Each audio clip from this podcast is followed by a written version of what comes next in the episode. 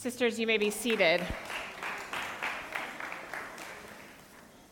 This is the day that the Lord has made, and we rejoice and are glad in it. It has been my great privilege to serve you by looking at God's Word, guiding you through God's Word this weekend, and I'm also grateful, as has already been said, for this, the staff and the volunteers here who have done so many things um, to make this a smooth time for us to have fellowship and spend time in God's Word and enjoy His creation. Just to remind you of where we've been over this weekend, we started by looking at what it means to trust Christ. And we saw how Mary humbled herself and entrusted herself to the Lord, even when her life took a very surprising turn. Then we saw what it means to seek Christ. And we looked at Anna and how Anna made seeking Jesus the priority of her life. And then finally, last night, we looked at what it means to know Christ. And we looked at that unnamed woman who was by the well, who asked questions to find out who Christ was and what it is that God requires of us.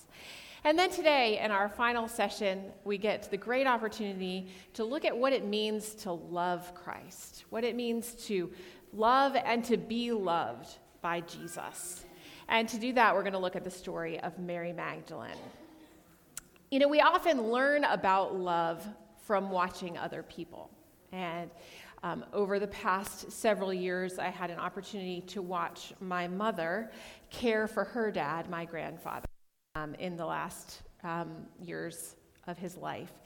And I watched her pretty carefully and I noticed, you know, her struggles to make sure that he had kind and responsible people that were providing daily care for him. I saw how she spent hours, you know, organizing his finances and arranging his bills and his bank statements and setting them out on his kitchen table just to simplify his life for him. I saw how she spent a good deal of time trying to locate the perfect set of pajamas for him, you know, the one that had a pocket for his phone and the crew neck that he likes and the extra long length on the t shirt. And she did all of these things caring for her aging father at the end of his life because she loved him. And I was watching, taking notes, because I know one of these days I'm going to be in the position of caring for aging parents. And I have a lot to learn about how to do that well. So, today, in our passage today, we're going to have an example of love that we can and should imitate. And we're going to be looking at the story of Mary Magdalene.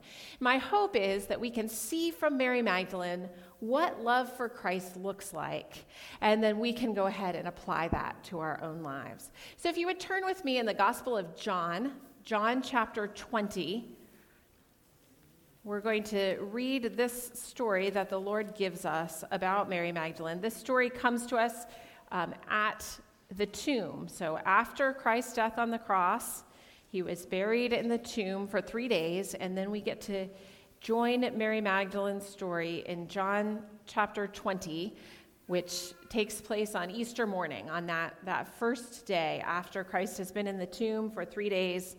Then we join the story in John chapter 20, and I'm going to start reading in verse 1.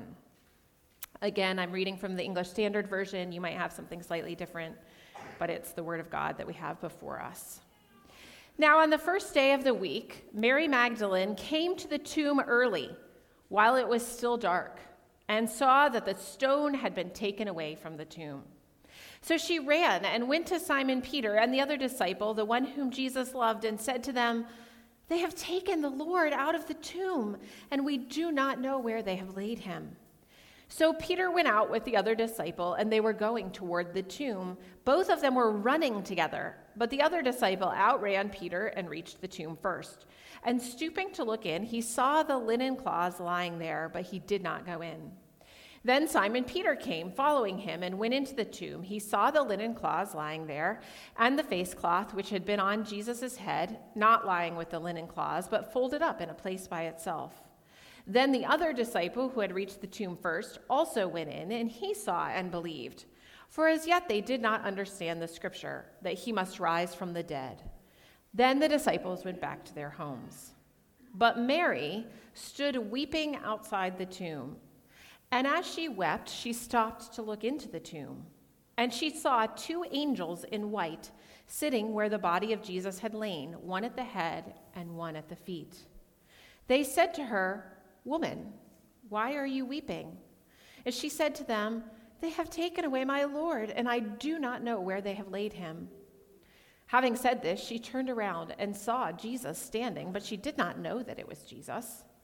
Jesus said to her, Woman, why are you weeping? Whom are you seeking? Supposing him to be the gardener, she said to him, Sir, if you have carried him away, tell me where you have laid him, and I will take him away. Jesus said to her, Mary.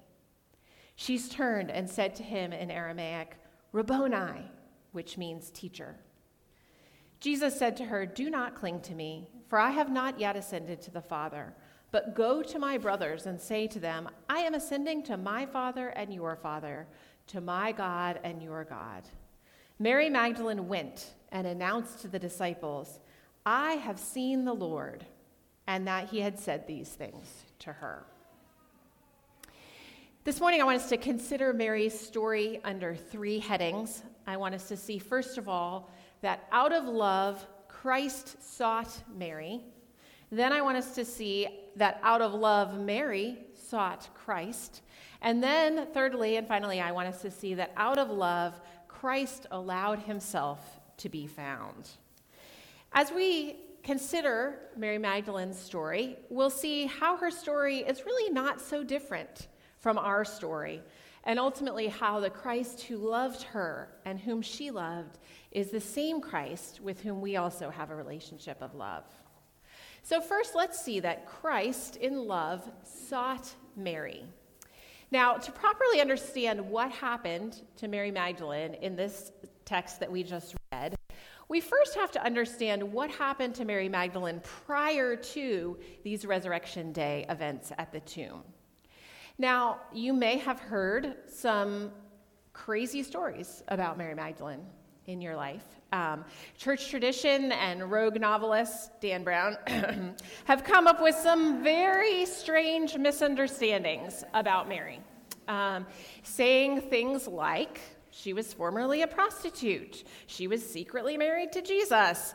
She was the same as the sinful woman in Luke 7 that anointed Jesus' feet. Even simply things like she was probably young and pretty. And none of these ideas are supported by biblical testimony, and in fact, in some cases, they're really contradicted by it. What we have in Scripture is a tiny snippet of information about Mary's past, and we find that in Luke chapter 8.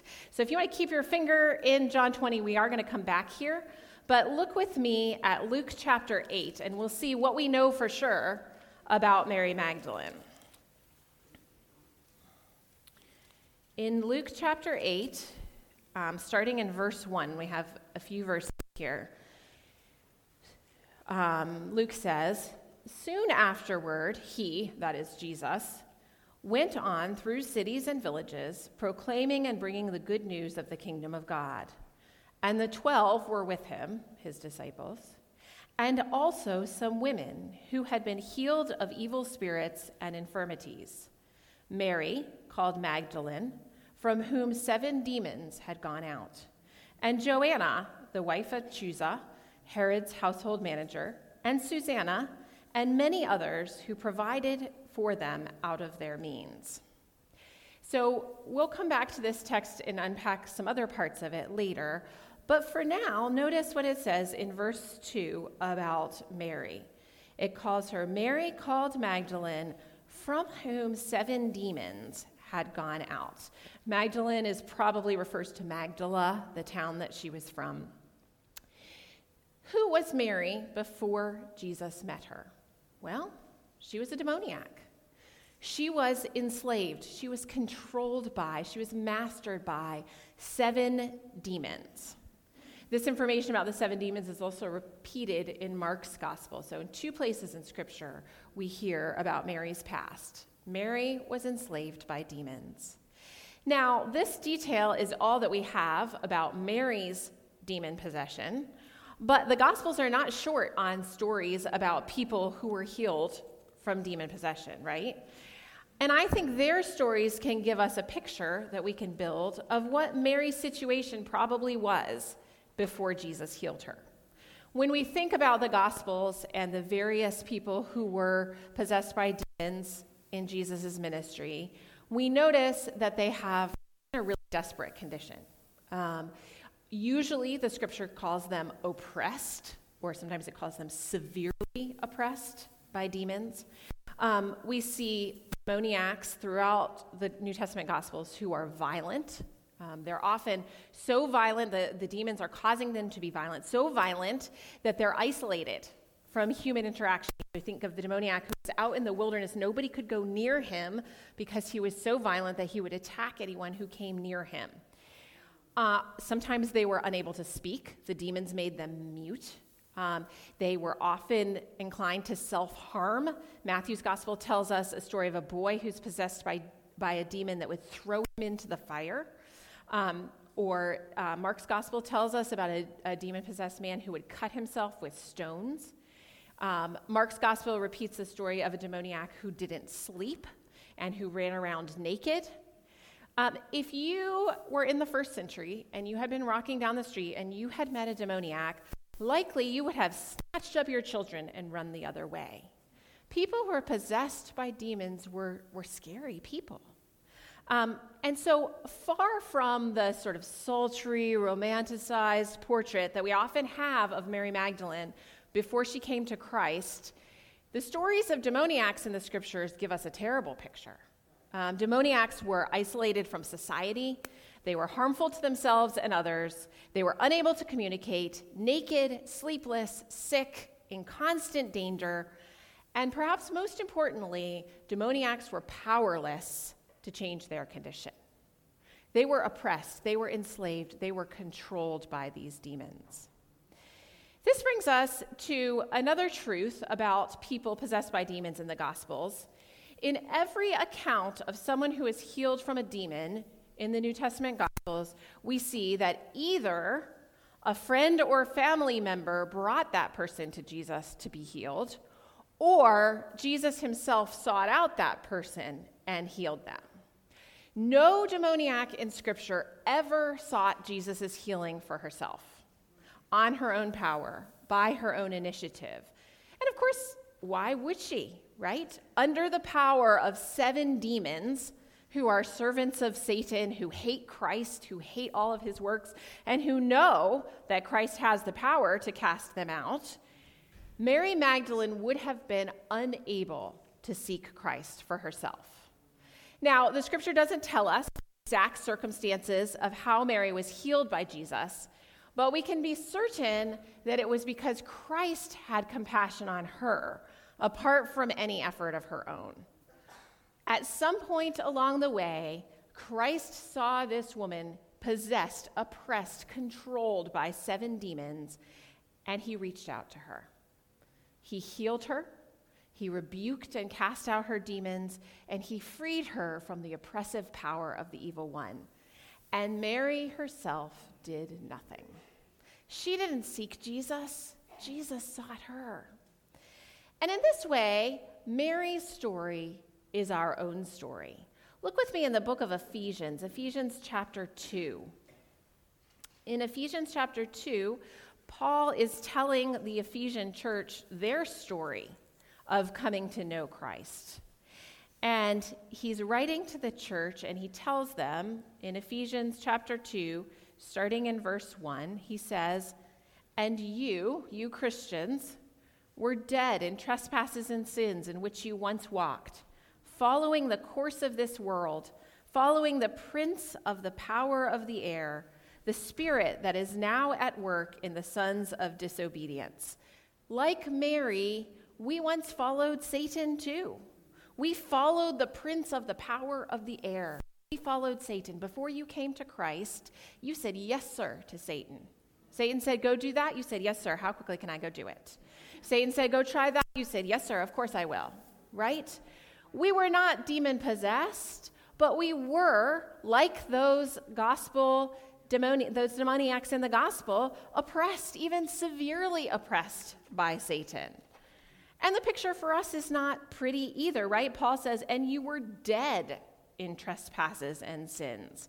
That you lived in the passion, verse 3, among whom we all once lived in the passions of our flesh, carrying out the desires of the body and the mind, and were by nat- nature children of wrath like the rest of mankind. Each of us, before we came to Christ, were in a desperate condition. And it's important for us to realize that no matter what our Christian testimony is, yours may be one that seems very close to Mary Magdalene's, where you can say, Yes, I, I can clearly see that Satan was telling me what to do and I was doing his bidding. For others of us, um, even like myself, I grew up in a Christian home. I was told the things of Christ. I believed in Christ from a very early age, and yet, what Paul says is true of me as well that there was a time in my life when I was under Satan's control. Like Mary, we were also powerless to do anything about it. We were dead in our trespasses. We were, you know, a puppet of Satan. And yet, verse 4, verse we've got all the bad news and then verse 4 is the good news, isn't it? But God, being rich in mercy because of the great love with which he loved us, even when we were dead in our trespasses, made us alive together with Christ. By grace you have been saved. We have been delivered from evil. We have been made alive. We have been delivered from the tyranny of sin and Satan. Like Mary and the other demoniacs, after Christ reaches out to us, we are changed. After Christ heals us, we're like that demon possessed man who is found clothed and in his right mind, and the people couldn't believe it. The guy who had been running around naked, hurting everybody in the wilderness, Jesus came, he healed him, everybody came out, and here he was, clothed in his right mind, sitting down, speaking reasonable sentences. But then, then these verses in Ephesians circle back again to remind us that our deliverance from the oppression of Satan wasn't anything we did, right? In verse 5, he says, even when we were dead in our trespasses. And then in verse 8, he says, For by grace you have been saved through faith, and this is not your own doing. It is the gift of God, not a result of works, so that no one may boast. Mary didn't go around saying, Guess what? I cast my own demons out myself. And none of us can go around saying, you know what? We escaped the power of Satan ourselves. No, it was but God. It was the grace of Christ in our lives. Our salvation, like the old hymn says, is I sought the Lord, and afterward I knew he moved my soul to seek him, seeking me. 'Twas not so much that I on him took hold as thou, dear Lord, on me. And why? So, what motivated God to reach out to Mary? What motivated God to reach out to all of us when we were dead, when we were enslaved to the prince of the power of the air, when we were saying yes, sir, to Satan? Well, verse 4 tells us God being rich in mercy because of the great love with which he loved us. The reason that the Lord saved Mary, the reason that he saves any of us, is because he loves us, because he has a great love for us, even while we are his enemies, even while we're dead, even while we're serving Satan.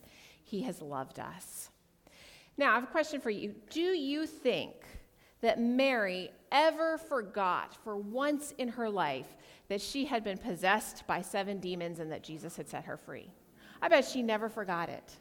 I bet every mo- morning when she woke up and was clothed in her right mind, she remembered what she was and she remembered what God had made her and she gave thanks.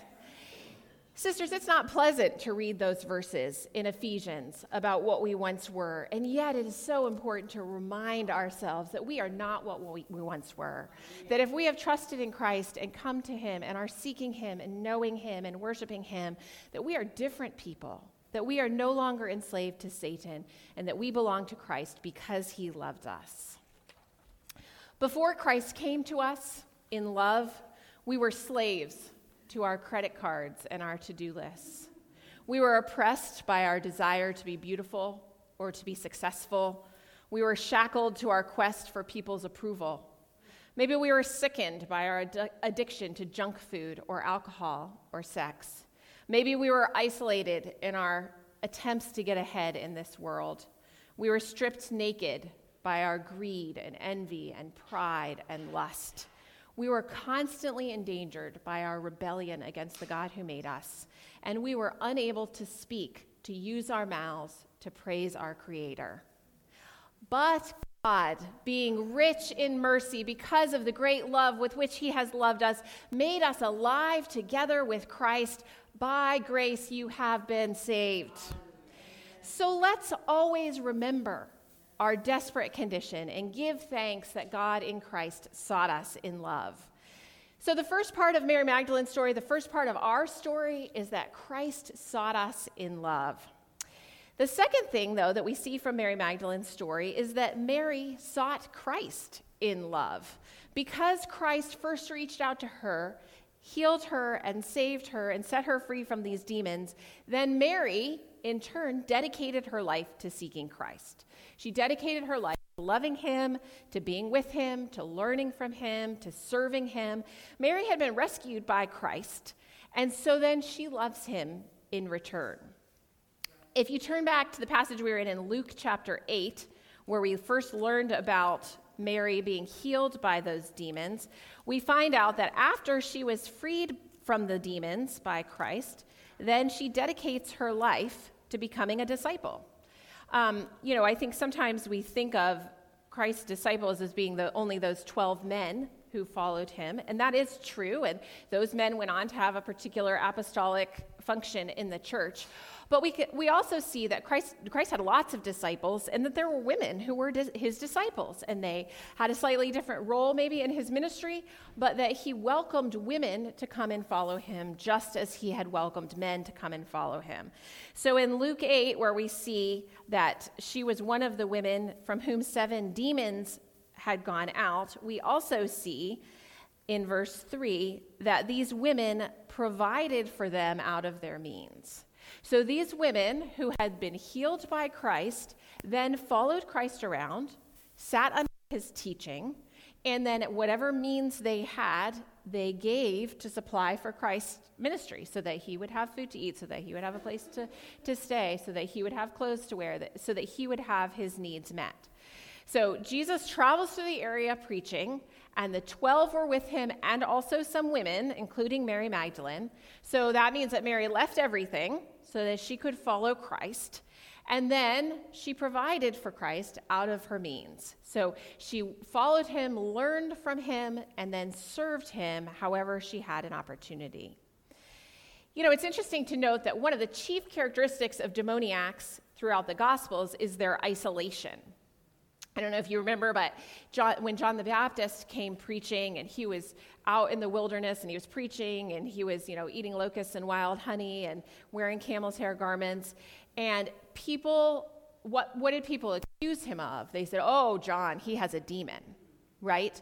Because to them, somebody who was out in the wilderness and who was isolated, they associated that with having a demon because of the violent and oppressive spirits that um, oppress somebody who has a demon, then they're cut off from relationships. They're not safe to be around. Someone who had a demon was not safe to be around, and so they're alone. But look, Christ changes all that for Mary. He brings her out of isolation and into a relationship with himself, and then also a relationship with all these other people who are following Christ and serving him and providing for his needs as they learn from him. Now, Mary followed Jesus throughout his earthly ministry, as we see in Luke 8. We also see that Mary followed Jesus right up until his death. So in John 19 and Mark 15, we're not going to turn there, but sometime you can look those up. We find the accounts of Jesus' crucifixion. And in the hours leading up to his crucifixion, of course, many of his disciples left him and they some of them even denied him certainly one of them betrayed him and they all scattered and none were there. And yet we do read in those passages that there was one at least who stood by the cross and stayed with Christ and that was Mary Magdalene. You know when Mary Magdalene was powerless Christ came to her. And so then in the hour when Christ seemed powerless Mary Magdalene wanted to be with him. And then, of course, even after his death, Mary Magdalene still followed Christ. You know, when Pilate released the body, Jesus' body, to Joseph of Arimathea, then Mary Magdalene went with him to see where Jesus was buried. So she followed the body all the way from the cross to the tomb so that she knew where the body was. And then, as we'll get to in a minute, the passage that we read before um, from John 20, then of course she was there on Easter morning ready to minister to Christ. Um, as one commentator says, Mary Magdalene was the last at the cross and the first at the tomb. So, this brings us to the empty tomb on that resurrection morning and the passage that we read earlier from John 20. Um, I'm not going to read it again, but you can go ahead and turn there just so you can kind of refer to it so you know what we're talking about. Uh, because there's so much coming and going in this passage that we read, um, and in the other gospel accounts um, of other similar events, it's probably helpful for us to just kind of walk through what, what, what's actually happening in this passage, especially as it concerns Mary Magdalene. So we find out in the beginning of John 20 that early in the morning, it says when it, when it was still dark, so very first thing, you know, she, they were ready to go, Mary Magdalene comes to the tomb. And we know from other gospel accounts that she was accompanied by other women, and they came to the tomb for the purpose of anointing Jesus' body with spices as part of the, the burial process uh, of the first century. So that, but then it seems like in our passage um, in verses one and two here, that as they were approaching the tomb, then with these women who were coming to anoint the body, Mary notices that the stone is rolled away from the tomb entrance. She, she knows where she's going because she followed the body on Friday night, and so she knows where it is, and she sees, oh, this something's not right. So she leaves the group of other of women that were going and she runs back to where the disciples are to tell Peter and John. She tells that, them they have taken the Lord out of the tomb and we don't know where they have laid them. So I went with the women, we went, Jesus is there, come help. So then Peter and John start coming toward the tomb, and Mary Magdalene follows behind them, and they ru- they're running back to the tomb to investigate. And then in verses 3 through 10, Peter and John come up to the tomb. They see the empty tomb. They see the grave clothes. They see the evidence of the resurrection. They believe the truth that Christ has been resurrected, and then they return home. And Mary then, it comes up kind of behind them. And then we see in verse 11 that she lingers after they've left. So they've kind of come and gone, and then here she is. She doesn't go inside the tomb with Peter. I don't know why, but she doesn't go in with him. She just sort of stays outside weeping. So we'll stop here in the narrative, and then we'll return to the rest of the narrative in a minute. But what I want us to focus on right now is just the fact that Mary devoted herself to being where Christ was. You know, from the time of her healing from those seven demons to this moment in John 20, Mary had attached herself to Christ.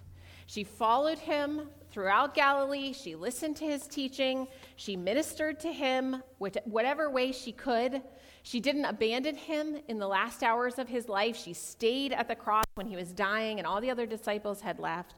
And even after his death, even when she was convinced that he was dead forever and was never ever coming back, she wanted to be where he was. And isn't that the mark of love? You know, don't people just delight to be with the person that they love? And maybe you have a best friend and you just wouldn't dream of, you know, going to the movies by yourself because she's the one that laughs at all the same jokes that you laugh at. And so you want to go together. You know, mothers and daughters enjoy meeting for coffee or going shopping together just because they like each other. You know, grandparents love having their grandkids over to bake cookies because it just gives them so much delight to be together. As church members, we get excited about a, a fellowship lunch or a church picnic just because it's an opportunity. We come here to something like this partly just so that we can be with people that we love and get a chance to spend some time together.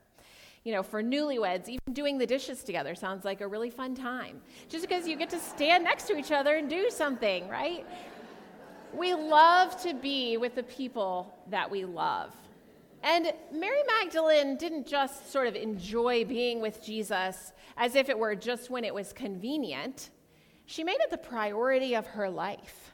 You know, you think of her standing there at the cross, Who was there? Well, a bunch of drunk soldiers. None of the other Christians were there, people who were hostile to Christ and wanted to see him killed. It was not safe or convenient for him for her to stick around at the cross and yet she loved christ so much that she made it a priority to be there and to be with him so what does this mean for us well if christ has rescued us if we truly love him we will want to be wherever christ can be found that means we're going to make it a priority to gather with his body the church as they worship him Sunday after Sunday. It means we're going to listen eagerly to the Word of God as it's preached, because as we said earlier, you know, the whole testimony of Scripture is a story about Jesus. It means we're going to come together and pray with God's people. What does Jesus say? Where two or three are gathered in my name, there I am among them. And so when we come with God's people to pray, well, that's where Jesus is going to be. So you better believe we want to show up on our own and on our families, we're going to pr- read the Bible and pray and sing because that is how we draw close to Jesus. And we'll memorize God's word, we'll hide it in our hearts so that we can know better the one that our souls love. There's no doubt as you read this story about Mary Magdalene that here is a woman who clearly loved Christ. Sisters, if people read your story, do you think they would say the same about you? Third and finally, so we saw that, that Christ in his love sought Mary. Then we saw that Mary in love sought Christ. And then finally, we're going to see that out of love, Christ allows himself to be found by Mary. Look with me then, still at John 20, um, but we're going to come to the end of that section in verse 11. And I'm actually going to read it again because I want us to see the details here.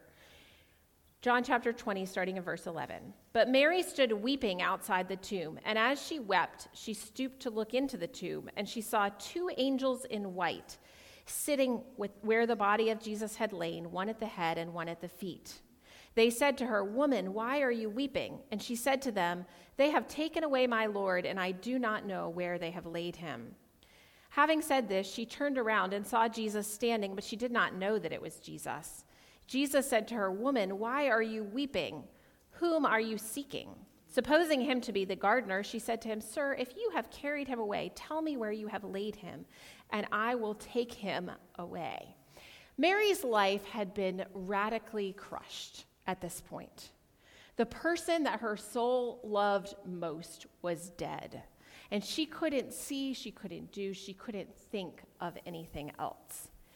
In fact, she's so overwhelmed by her focus on Christ and his death and her grief over Jesus' death that the angels barely even make an impression on her, right? If you think about anywhere else in Scripture, we have somebody and an angel appears to them, what happens? They hit the deck right? I mean, here's this otherworldly, shining, powerful, crazy being that has just appeared to me, and they are on their face, or even like the Apostle John, they're tempted to worship because this is so crazy that this angel is here. And Mary is just like, oh, angels, okay. I, uh, you know, she's so upset. She is so grief stricken that her Jesus is dead that she cannot think of anything else. Having lost Jesus, nothing else can frighten Mary. And consumed with devotion to him, nothing else can entice her to worship. But then, right, Christ appears to her. She doesn't recognize him at first, right? She doesn't, she, he talks to her, and she, again, she's so consumed by her grief that she doesn't even really recognize her. And then, but then in verse 16, Jesus said to her, Mary.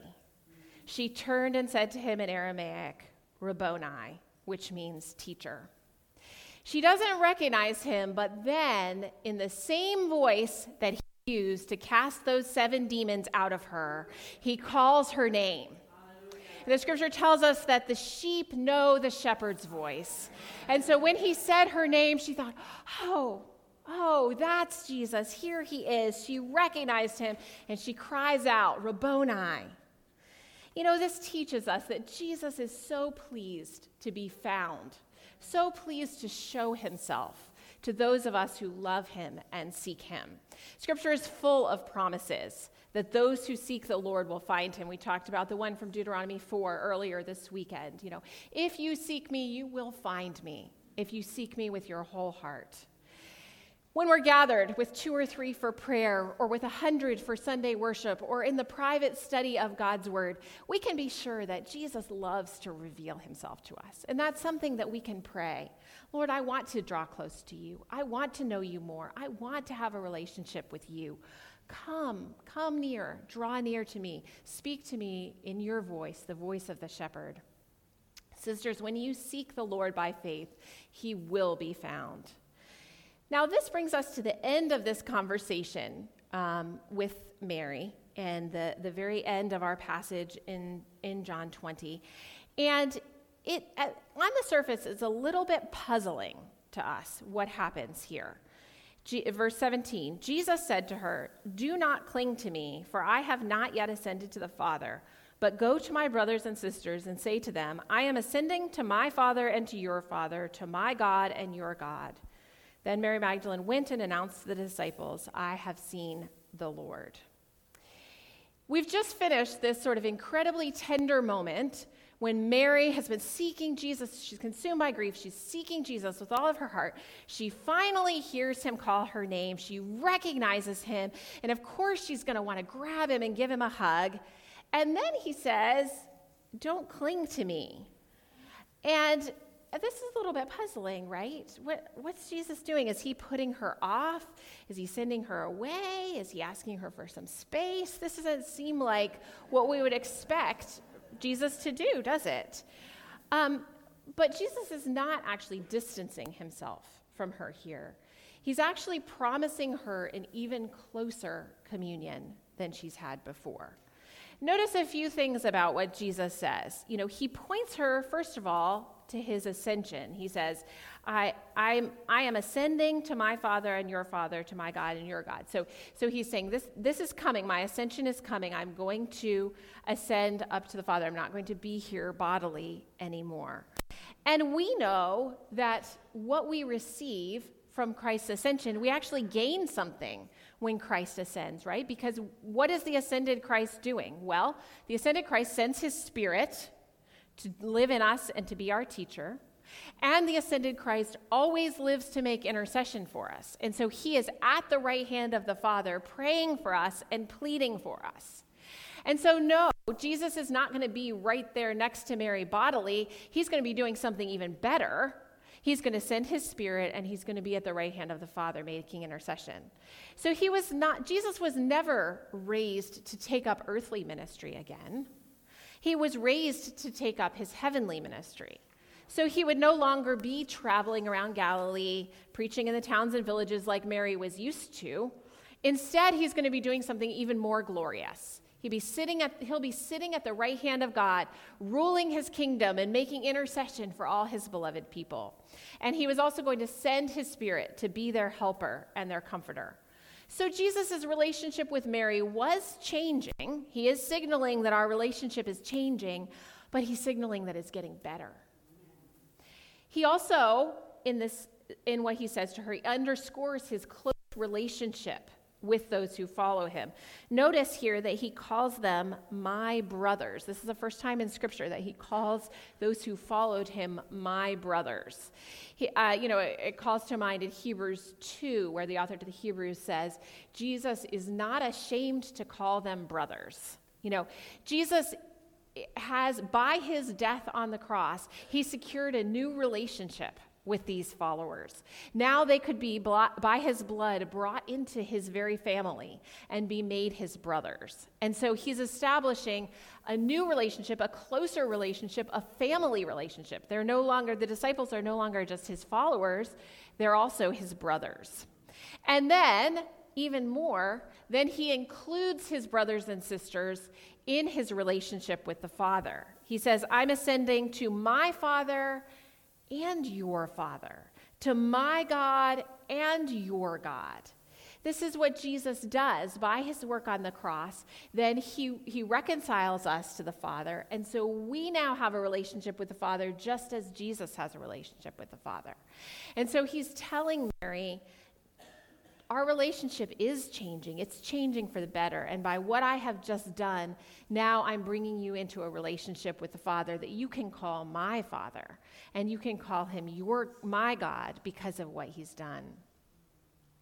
This is for us too, and this can be an encouragement for us. You know, we might be a little sad sometimes. Maybe you've thought of this. You know, you've read the Gospels and you've thought, oh, if only, if only Jesus was right here bodily in my midst. You know, if only I could have a meal with Jesus. If only I could have traveled those roads in Galilee and heard him speak. You know, if only he could have reached out and touched me and healed me of this thing that I'm suffering from.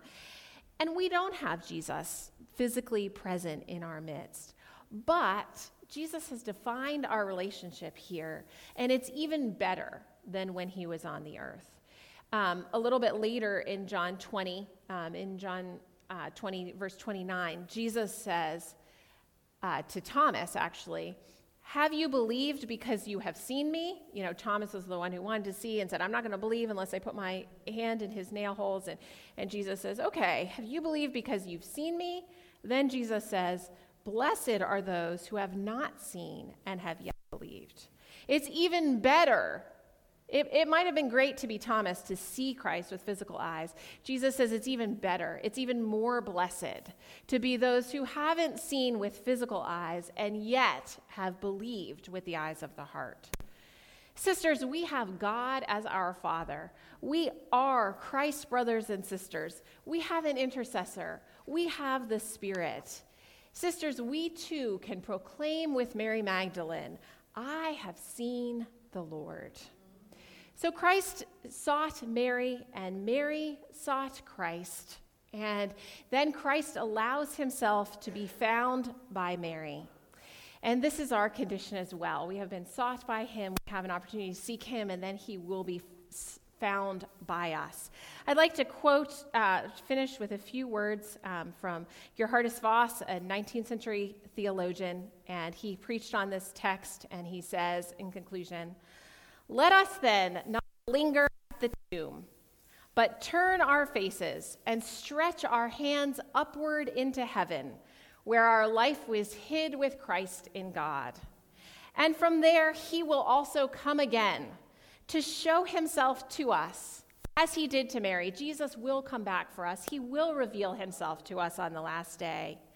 And he will make us speak the last great Rabboni, which will spring to the lips of all of the redeemed when they meet the Savior in the early dawn of that eternal Sabbath that awaits the people of God.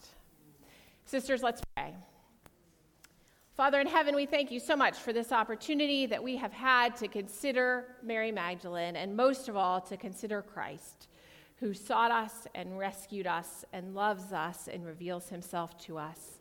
I pray that as we go out from this place, that you might make us women who love Christ more and who seek him and know him and love him in all of our ways. And we thank you for the privilege of being disciples of Christ. We pray this in the matchless name of Jesus. Amen.